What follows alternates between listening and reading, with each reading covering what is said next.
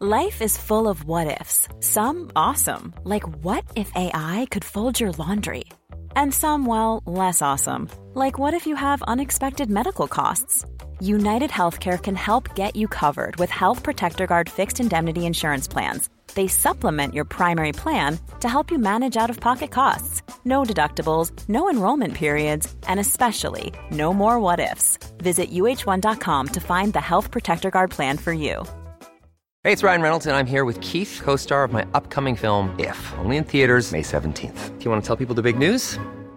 All right, I'll do it. Sign up now and you'll get unlimited for $15 a month and six months of Paramount Plus Essential Plan on us. Mintmobile.com slash switch. Upfront payment of $45 equivalent to $15 per month. Unlimited over 40 gigabytes per month. Face lower speeds. Videos at 480p. Active Mint customers by 531.24 get six months of Paramount Plus Essential Plan. Auto renews after six months. Offer ends May 31st, 2024. Separate Paramount Plus registration required. Terms and conditions apply if rated PG. It's that time of the year. Your vacation is coming up. You can already hear the beach waves, feel the warm breeze, relax, and think about work. You really, really want it all to work out while you're away. Monday.com gives you and the team that peace of mind. When all work is on one platform and everyone's in sync, things just flow wherever you are. Tap the banner to go to Monday.com.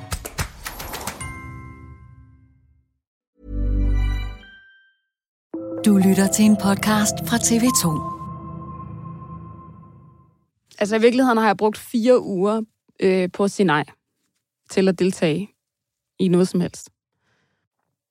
Og så ringede du og spurgte, om jeg ville komme herud, fordi du skulle lave det her program som gæstevært. Øh, du skrev nemlig samtidig med, nærmest, at jeg blev spurgt, om jeg kunne skynde mig herud og, og være vikar. Og så tænkte jeg bare, godt vi tror på to forskellige ting, men nogen har lige sat os sammen. Timing. universet. Ja. Ja. Og så tænkte jeg, det kunne godt være, at vi kunne gøre det her i dag, Sanne. Men hvordan har du rustet dig til, at du alligevel skal sidde her så nu? Hvis jeg skal være helt ærlig, så tror jeg, det var også noget med faktisk for en gang skyld bare at føle en forpligtelse øh, til at sige noget, og så gøre det lidt med hovedet under armen, og så stole på dig. Altså jeg var sådan, okay, jeg stoler på Abdel.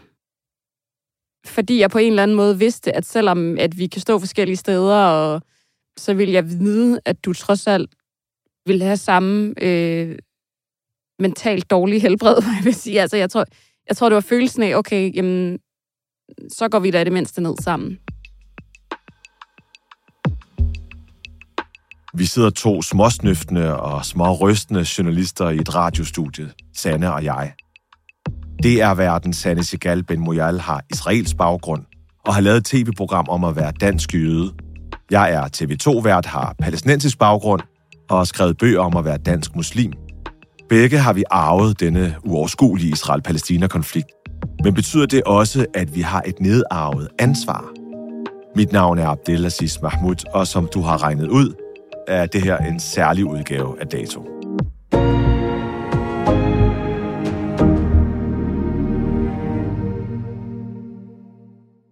Jeg har talt med programmets tilrettelægger. Du har talt med programmets tilrettelægger, Mathias. Og så har han fundet ud af, at vi begge to ikke gad være her. Og der var især, sagde han, øh, sådan fire forbehold, der gør sådan nogen som os ikke har lyst til at sidde og snakke om det. Så han har skrevet det ned her på papir. Jeg er ret sikker på det igen, at det er overskrifter, vi begge er med på. Og så vender vi dem sådan løbende. Fire sædler her foran mig. Og så taler vi om, hvad det betyder, hvad de her forbehold betyder for os. Mhm. Okay, første der står, hverdagen er forandret. Ja. Er den det? Hvordan? Altså, den føler jeg jo er... Og det er jo så det smukke hvad at over for dig. Jeg føler jo, at hverdagen er forandret. Og så siger jeg måske mest fra mig. Og, og det kan være fordi, at vi jo alle sammen har så, altså hovedet op i vores egen røv. At jeg føler, at hverdagen er for mig forandret lige nu. Der er ting, jeg ikke gør. Der er ting, jeg ikke siger. Øhm, der er sådan nogle lavpraktiske foranstaltninger, jeg har taget mig i min hverdag, øh, har I, som jeg har taget af sikkerhedsmæssige årsager. Men jeg kan mærke, at den her, der tænker jeg sådan, min hverdag er forandret af din. 100 procent, men, men slet ikke på samme måde. Ikke så direkte. Altså, jeg, jeg, jeg vil ikke prøve at gætte, men jeg ved noget af det, hvad det handler om. Der var en øh, jøde i radioen, der sagde forleden på P1, det var en mand, jeg har ligesom kvinder, der går i mørket om natten. Altså, går, går en stor bu udenom, eller går ikke alene, eller sådan noget. Det kan godt være, det er irrationelt. Man bliver ikke overfaldet som kvinde altid, hver eneste nat. Men noget af, det gør kvinder mere end mænd, og den findes. Og for dig findes der en, vil jeg sige noget, reel ting, som ikke er der for mig. Men er din hverdag forandret? Ja, min, det er sådan noget, jeg ligger søvnløs og følger med i noget. Det er, at jeg er øh, ked af det, har marit. Det er, at jeg er skuffet over mine medmennesker, skuffet over mit bagland, og skuffet over min branche. Og det er ikke en skuffelse, som sådan bare, øh, det kan jeg bare skrive et læserbrev om. Det er en lyst til at forlade det hele. Så ja, den er forandret, men jeg frygter ikke for, i den her omgang, at blive overfaldet. Og jeg, og, og jeg fik sådan en besked nemlig af nogen, som jeg 100% kan regne med, har en arabisk baggrund, som var så øh, øh, øh rasende på, at jeg ikke sagde noget. Ikke? Apropos hele pointen med det her program. Sådan, og sådan, det var virkelig sådan en... Du, det er som om, jeg kunne redde liv, hvis jeg sagde noget. Og jeg, den var så troende, synes jeg, der voldelig dens ord. Den kunne jeg huske. Så det, det, den, den lille bitte, bitte smule spejling kan jeg give dig, men slet ikke, øhm, slet ikke det daglige.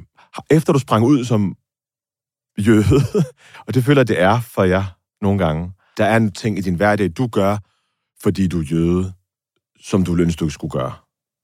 Kan man sige det sådan? Det kan man godt sige. Okay.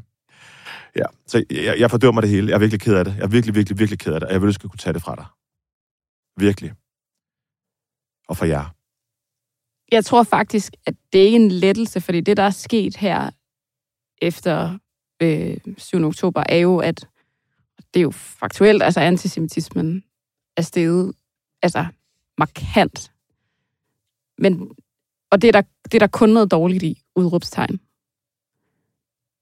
Det, der er interessant for mig ved at have stået frem og prøvet at sådan kortlægge, sådan, hvordan er jødisk liv for, du siger 5-6 år siden, det er, at der kom det som et chok for folk, når de hørte, at nogen ville kunne få malet hagekors på vinduerne, eller øhm, og jeg tror på en eller anden måde, så er det her så massivt lige nu, at folk ser det. Og det føles på en eller anden måde meget rart. Før følte jeg, at jeg skulle overbevise folk om, at det eksisterede. Og der tror jeg bare, jeg må sige, at antisemitisme er en sygdom, som har eksisteret altid. Selv i samfund, der nærmest ikke bor jøder i, har der eksisteret antisemitisme. Det er en sygdom racisme er også en sygdom. Det er to forskellige sygdomme, sådan som jeg ser det. Og det tror jeg, at de fleste, hvis de sidder og lytter derude og har minoritetsbaggrund, kan læse sig selv ind i. Og jeg tror også, det er derfor, at når vi taler om det her, så er det jo, at mange vil kunne læse deres traumer, altså øh, deres traumer ind i hvilken som helst konflikt, eller i hvilken som helst krig, fordi de her traumer er for det første nogen, vi bærer rundt med os, selvom vi ikke engang selv har været i dem, så tror jeg, man, man jeg ved i hvert fald, man forsker i, hvordan de her nedarvede traumer kan jo vandre fra generation til generation. Altså, så, så, så jeg tror i virkeligheden, at det, som var min, sådan, mit største håb ved at sige ja til at være her i dag, det var at kunne sige, kan vi i hvert fald måske bygge bro over fra mig til dig og sige sådan, de her nedarvede traumer, alle de der ting, hvis man i det mindste kunne bygge den bro, så ville jeg synes, det var det værd at sidde her.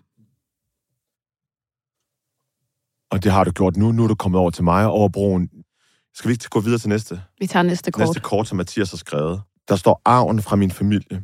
Øhm, vil du egentlig lige forklare din families Ja, det er nemlig det. arv, Det er nemlig sige. det. Altså, når nogen spørger for tiden, hvordan jeg har det, og jeg så går ind i det rigtigt og siger, åh ja, men Gaza, og så siger de, ah, nå, ej, har du familie der? Og det har jeg jo ikke rigtigt.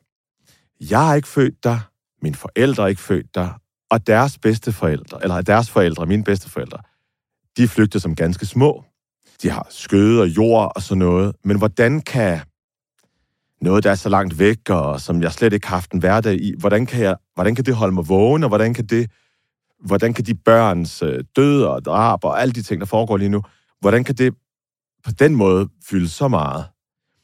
Det skyldes øh, et nedarvet traume øh, som palæstinenser, kan jeg fortælle, er det sådan, øhm, at der er en forestilling og en fortælling hos rigtig mange, at der er det her et land, som vi også skal tilbage til, og som nogen har taget fra os.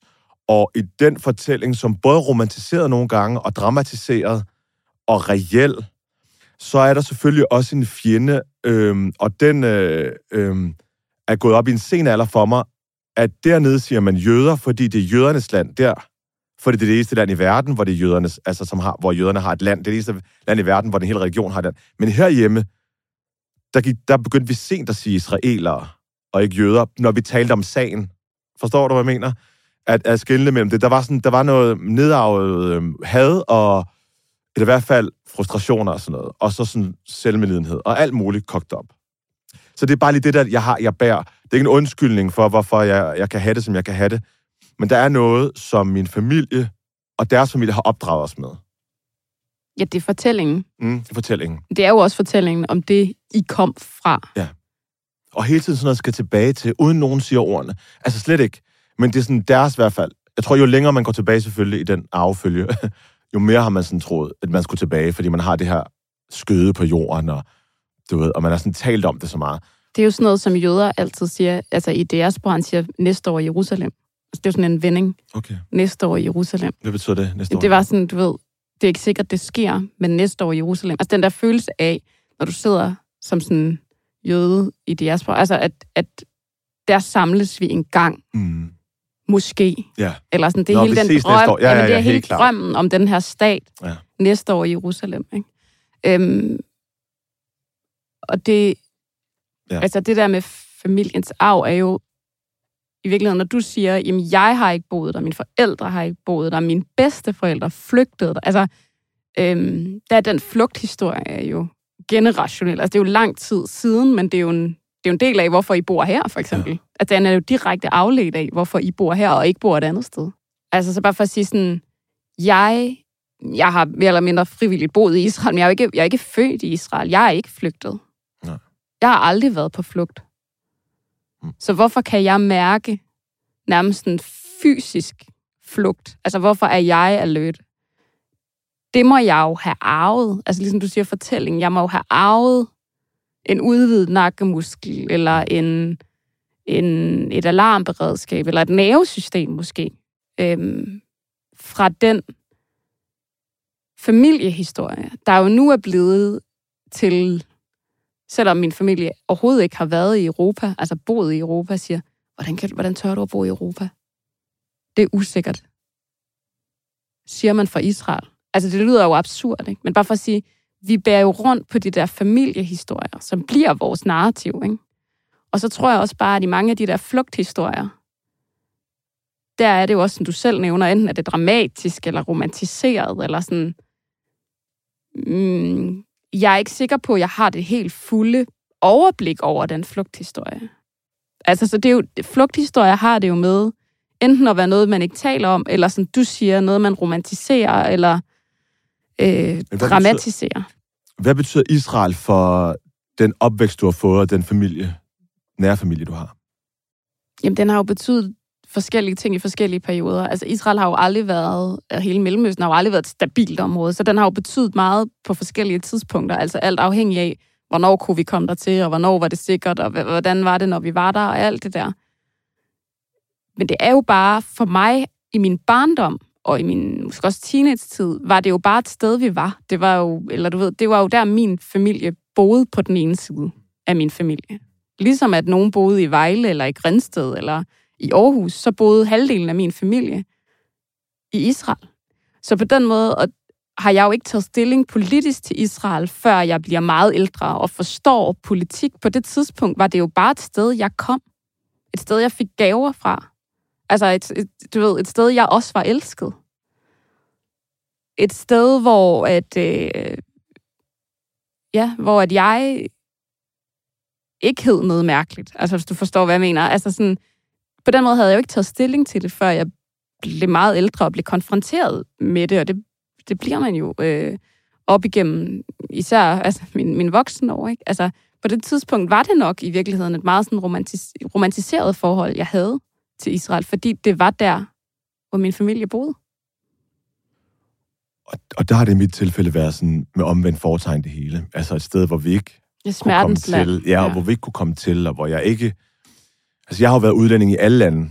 Ja. Alle lande, jeg har været i hele, i hele verden, når jeg har været på ferie, eller hvis jeg har boet et sted, eller hvis jeg, så har jeg så, så, så øhm, er jeg blevet betragtet som udlænding, og vi har statsløse palæstinenser, og selv i arabiske lande har, li, har lige præcis palæstinenser ikke ret til noget. Altså lige præcis sådan, lige præcis den nationalitet er der særlove om, ikke?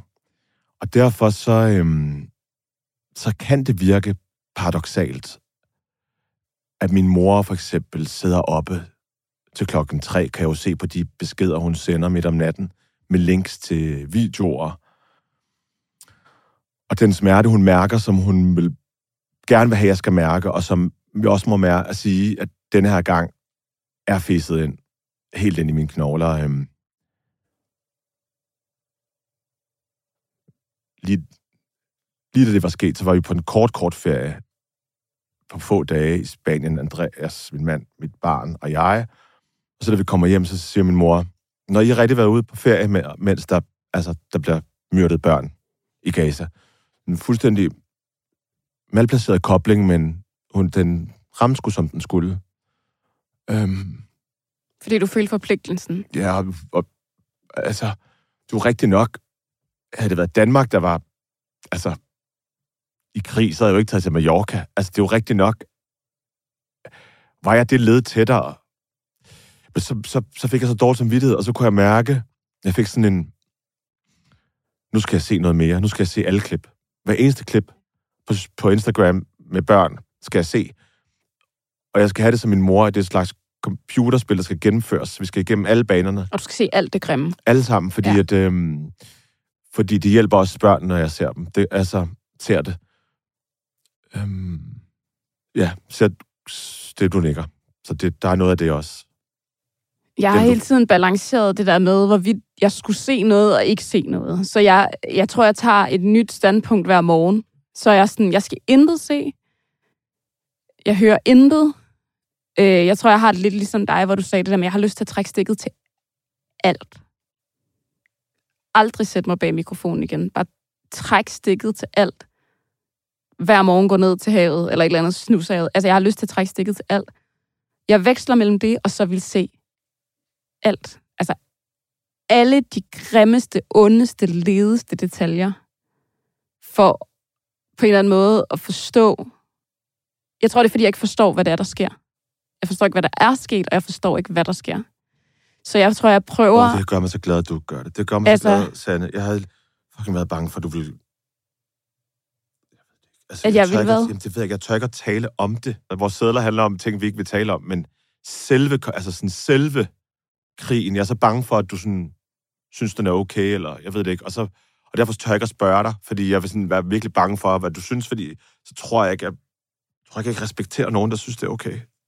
Det tror jeg bare ikke, jeg kan. Altså, uanset om man kan forklare det.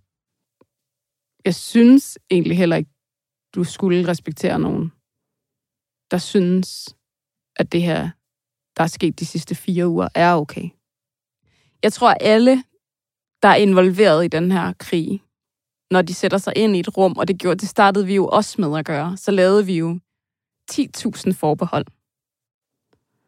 Øhm, og så tror jeg også, det der, i hvert fald, hvis jeg sådan skal spejle sig, det der sker i dig lige nu, det er, øhm, det er, at du faktisk har været, du har mistet respekten for rigtig mange de sidste par uger.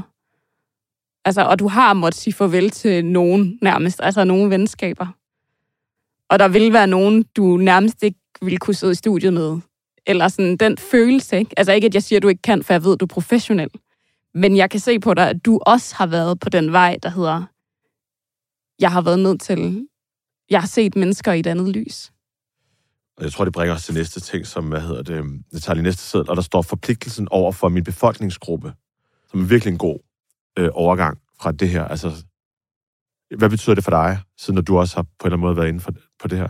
Nå, må jeg lige sige noget, Sande, hvad jeg tror, øh, det er ikke første gang, vi mødes og gerne ville det her. Det ville vi for nogle år siden.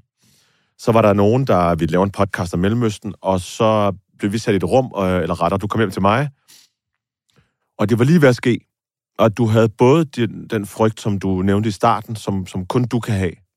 Men der var en mere. Kan du huske den? Nej. Du sagde, meget sjov, fordi bortset fra i dag, så plejer du faktisk at være meget sjov at sige finurlige ting. Så du sagde sådan noget, det kan godt være, at palæstinenserne ikke følger med eller deltager i nogle danske medier, men jøderne er del, både deltager og følger med i alt. Sagde jeg det? Er- det helt forkert, øh, når jeg, det handler om, altså når det handler om den her sag? Altså, hvad tænker du på? Altså, jeg vil ikke sætte dig noget i munden, hvis du ikke Nej, sådan det, men prøv, prøv, prøv, prøv at det uddybe. på dig som om, at det du mente det er, hvis jeg gør det her, så repræsenterer jeg også en befolkningsgruppe, Nu forstår jeg. Jeg tror, at som kommer til at se det her, eller ja. Ja. lytte til det her, Ja. og synes noget om min ageren. Og min repræsentation. jeg tror, at det sådan, en vending, der altid har sådan, der spørger i mit baghoved, det er, at hvis man ligesom sætter to øh, jøder sammen, så opstår der tre partier. Altså, det er sådan en følelse af, at vi vil aldrig nogensinde blive enige om narrativet. Vi vil, altså, vi vil skændes helt sindssygt om, hvilken vej tingene skulle gå. Til syvende og sidst vil vi nok altid holde, altså du ved, vi vil altid holde sammen. Men der vil bare være virkelig mange veje fra A til B. Og jeg tror, jeg ved godt, at der vil være 10.000 forskellige holdninger. Så mange jøder er der ikke i Danmark, så der vil måske kun være syv. Men så vil der være 7.000 forskellige holdninger til, hvad jeg siger i dag. Og jeg tror også, det var derfor, jeg ligesom sagde til dig, vi er nødt til, vi kommer ikke til at kunne kortlægge Israel-Palæstina i datoprogram på TV2 på 20 minutter. Og jeg synes ikke engang, vi skal gøre forsøget, for det vil være kamikaze. At det kan vi ikke. Det er ikke engang bare, om vi vil. Vi kan ikke. Så vi er nødt til at tale ud fra noget, som vi kan tale om, og det er os selv. Hvordan har, hvordan, hvordan har vi det? Og jeg ved godt, at vores generation bliver altid skudt i skoene, at vi sidder og piller i vores egen navle dagen lang, men so be it. Altså, jeg har det sådan, hvis vi ikke skulle det lige nu, hvornår så? Altså, vi har det begge to elendigt. Nu har jeg hørt Israel-Palæstina-konflikten, øh, både på TikTok og memes og, og reels og øh, hurtigt. Altså, du ved, jeg har hørt så meget, og jeg er også, øh, jeg, jeg er kørt fast. Hvad, hvad har du brug for? Jeg har faktisk brug for, at folk ikke afkræver mig alt muligt. Mm-hmm. jeg føler, folk føler, at de har øhm, krav på. Altså sådan, at jeg nærmest har sådan en ytringspligt. Som om, at hvis jeg postede noget, så ville der blive våbenhvile. Eller... Øhm, og, og jeg har brug for, at folk ikke afkræver mig noget. Det er det, jeg har brug for. Det er super dejligt at se folk, der kan mobilisere alle mulige former for ressourcer. Men vi er også bare nogen, der ikke kan. Og jeg kan ikke gøre det lige nu. Så jeg har brug for, at folk møder mig med øh, øh, et kram, og, og at lige nu, der er der folk med jødisk baggrund, der føler sig ekstremt utrygge i Danmark 2023. Det har jeg brug for, og det føler jeg, alle kan forstå. Det burde alle kunne forstå. Øhm, så jeg har brug for, at folk møder, møder os, der ikke kan poste 10.000 stories hver dag. Så det er ikke nødvendigvis, fordi vi er ligeglade, eller neutrale, eller passive. Vi kan ikke lige nu. Vi kan ikke. Sidste sædel, åh, så det var, så kan vi få fri, og så var det det. Og så er det helt løst, ikke? Sidste sædel, der står mediernes rolle og min rolle i medierne. Åh. Øhm, Det her, men- vi potentielt øh, bliver fyret Ja, begge to. lige præcis. Lige om et øjeblik. Jeg tror, jeg, jeg, tror, jeg undrer mig over sådan for eksempel, me, når jeg siger medier, ikke, også, så mener jeg de magtfulde mennesker i medierne. Altså sådan, både på sociale medier, men også sådan traditionelle lederpladser. Altså sådan chefredaktører, der, der sådan graver i ikke bare konflikten, men, sådan, men ekstremismen. Og jeg ved ikke, jeg har bare prøvet i, på det talkshow, jeg arbejder på, og ligesom tale om, sådan, findes der ægte par, hvor der er en af hver? Kan de fortælle, hvordan de har det lige nu?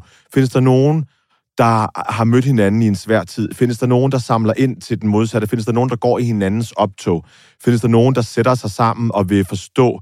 Og, og mens jeg gør det og savner det og prøver at bidrage til det, fordi jeg vidderligt ægte tror på det, så bilder jeg mig ind, at der er nogen, der ønsker det modsatte. Ikke bare fordi det gør vi altid som journalister og fortæller om konflikten, men problemet med at gøre det er, at ved at fortælle om ekstremismen, så begynder man jo også at påvirke virkeligheden. Altså man begynder, hvis, hvis man fortæller masserne, at palæstinenser er sådan nogen, der går rundt og brænder israelske flag af en masse.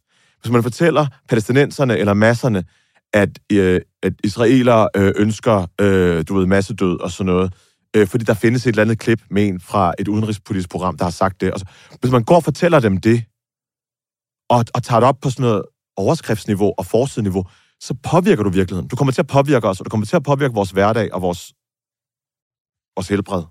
Altså, vi har begge to en trang til at bygge en bro. Øhm, og vi kan også mærke, at vi lever lige nu i en verden, der ikke hverken har lyst, eller rummelighed, eller tid, Ja, eller altså til at bygge en bro. Ja. Jeg tror ikke, det er der, vi... Altså, nu kan man jo ikke, man kan jo ikke gøre sig klog på historien, mens den sker. Altså, du er jo ligesom nødt til, at vi skal på afstand af historien for at historisere den. Jeg tror ikke, vi er der lige nu. Altså, og det, og det er jo nedslående at sige. Jeg tror ærligt ikke, det er der, vi er lige nu. Men så er det endnu mere sådan flot, at du gider at gøre det her, fordi jeg har faktisk hørt flere mere erfarne journalister end mig sige, ikke lige nu op det. Det altså sådan, tiden. den der forsoning, mm, du går og ønsker, bidrager du bare til den, men, men der sker noget lige stadigvæk. Ja. Altså, og det forsoningsbehov frygter jeg selvfølgelig også vil provokere nogen. Fordi hvad, hvor, hvor våger man at sige, kan vi ikke bare sætte os i en rundkreds og, og kramme hinanden og synge kumbaya med en guitar rundt om et bål? det kan, kan vi ikke bare gøre ja, det, det kan mens vi det ikke nu. brænder? Jamen, Nej, det kan vi ikke lige Nej, nu. det kan vi ikke lige nu. Er det nedslående, når jeg siger det til dig? Altså, fordi det, det kan, det er, ikke, det er ikke der, vi er i historien lige nu. Nej, nej.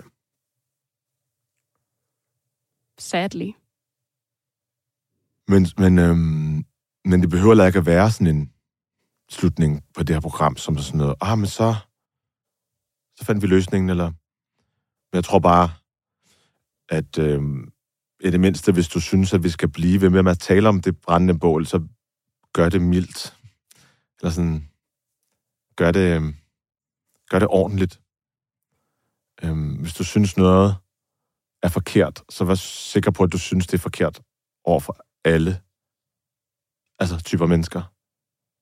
Jeg tror sgu også, den medlidenhed og omsorg, jeg savner fra nogen, den her giver jeg sikkert heller ikke til en befolkningsgruppe, som jeg sikkert negligerer et andet sted.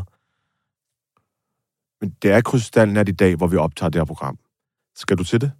Til fakkeloptoget? Det øh, tænker jeg, at jeg skal. Skal du? Øhm, ja, det, det tror jeg.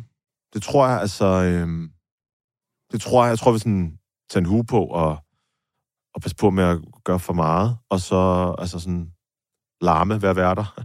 Men det vil jeg gerne. Det vil jeg gerne. Jeg synes, det ville være rigtig dejligt, hvis du gik med til Krystalnat. Jeg synes, det ville være rigtig smukt, og jeg ville synes, det var rigtig fint. Og jeg tror også, det ville være... Øhm, det ville være rart for dig også at gøre det, men, men bare for at anerkende det, altså de nedarvede traumer, du har med i din bagage, så, så tror jeg også bare ligesom sådan, let yourself off the hook. Ja. Altså, du, kan ikke, du kommer ikke til at... Øh, ikke fordi jeg vil underkende, du sagde det jo også, vi sidder med ordene, og vi sidder med mikrofonerne, men bare for sådan, du kommer ikke... Det er ikke dig, der kommer til at løse Nej. Israel-Palæstina. Nej. Det er ikke dig, der får Mm. øh, overbevist øh, internationale øh, politikere om at lægge pres for en våben. Altså, det, det, bliver ikke, Oh, nej. det bliver ikke dig. Nej.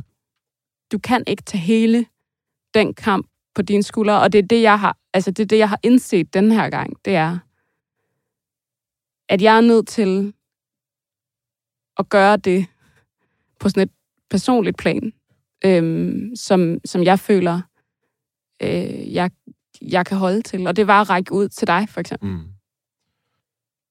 Og vi talte om, hvor meget vi ikke havde lyst til det, og så gjorde vi det. Og så tænker jeg, måske kan nogle andre prøve det også. Fordi hvor slemt var det? Hvordan har du det nu? En vigtig pointe for mig var netop det der med, at det er ikke kun det, der sker, er ikke kun noget, der sker på sociale medier. Vi er også nødt til at prøve at række ud til hinanden i virkeligheden. Og derfor har det her møde egentlig også føltes bedre, end jeg havde troet. Altså, jeg havde egentlig tænkt, at jeg ville være mere ængstelig, end jeg er. Det har faktisk været meget øh, øh, rart at kigge ind i et, et, et andet sæt meget brune øjne. Øhm, det har faktisk været ret rart. Hvordan har det været for dig? Jeg ved, at rigtig mange undgår de her samtaler. De har ikke lyst til det. De øh, går udenom grønthandleren nu, som de plejer at tale med. Øhm, de kan ikke vide, de tror måske heller ikke, at vedkommende kan finde på at chikanere dem eller sove dem, men de undgår situationen. Nu gik vi ind i den. Jeg har også frygtet den. Vi har talt om fire ting, vi fire årsager til, at vi ikke vil tale om den, men den femte var nok måske at være bange for at blive spændt for en eller anden sandevogn. Hvad har hun med i ærmet til mig? Hun er medieperson. Øh, ved du ikke godt, jeg havde ingenting med Præ- med. Præcis, men du ved godt det der, på ja. alle de ting, vi har talt om, vores ja. befolkning, hvad det, og befolkningsgruppe, og vores familie, og vores arv, hvad kan de sidde og lytte med på nu, og så sige, du tabte, den stod 1-0 til Sanne Abdel. Forstår du, hvad jeg mener? Fuldstændig. Ja, det gør Men du. har du set mig have så lidt i ærmet? Nej, Ever? præcis. Du har aldrig haft så lidt i ærmet. og det, det, det, det var rart bare at være til stede, synes jeg. Og, og du skal tak, fordi du kom herover på, på min banehalvdel for TV2 på dato. Tusind tak for at være den invitation, jeg ikke havde lyst til, men som jeg håber, nogen kan bruge til noget. Og sådan lød dato altså i dag. Tilrettelagt af Mathias Bundgaard. Lyddesign af Leo Peter Larsen. Redaktør er Astrid Louise Jensen. Og mit navn er Abdel Aziz Mahmoud.